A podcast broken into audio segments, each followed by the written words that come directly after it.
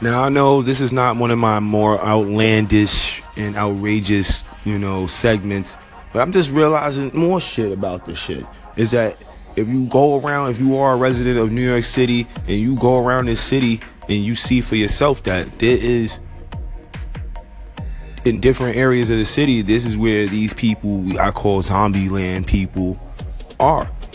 And them niggas is not downtown by nobody brownstone or downtown Brooklyn by those townhouses or in Jamaica Estates by nobody's fucking mini mansion.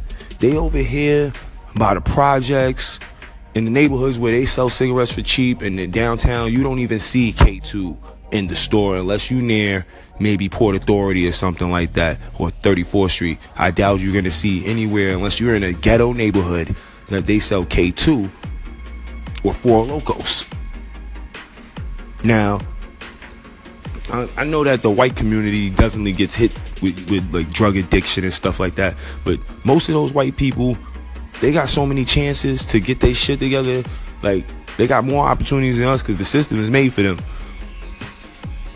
And I was listening to a segment from another podcast on Anchor here. I forgot the name of it, but I was listening to it because I listen. I take my time and listen to a lot of people's segments, so I can't really remember what the name of the podcast was, but it was definitely on here on Anchor. And what was crazy was that um the guy he was saying basically like you know homeless people, white homeless people, and black homeless people is two different things. Just the same thing as how black drug addicts and white drug addicts are two different two different breeds.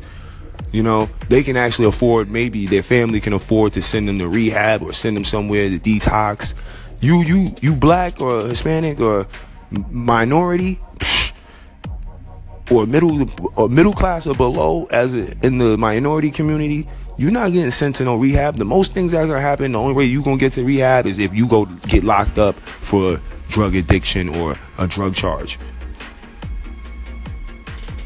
After they slap that wrist, that the cuffs on your wrist, and then send you to the jail, and then they make you sit there for maybe a year or nine months. They made sixty thousand dollars. They fine with you. They throw you back in the street and hope you come back because that's called the revolving door.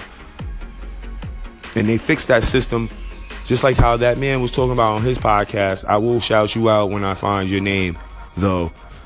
And he was saying the same thing I'm saying. Only we talk. He's talking about homeless people. I'm talking about drug addicts, and how you can tell the difference between the two. And now that's going to be the conclusion part of my podcast. Please Give me feedback.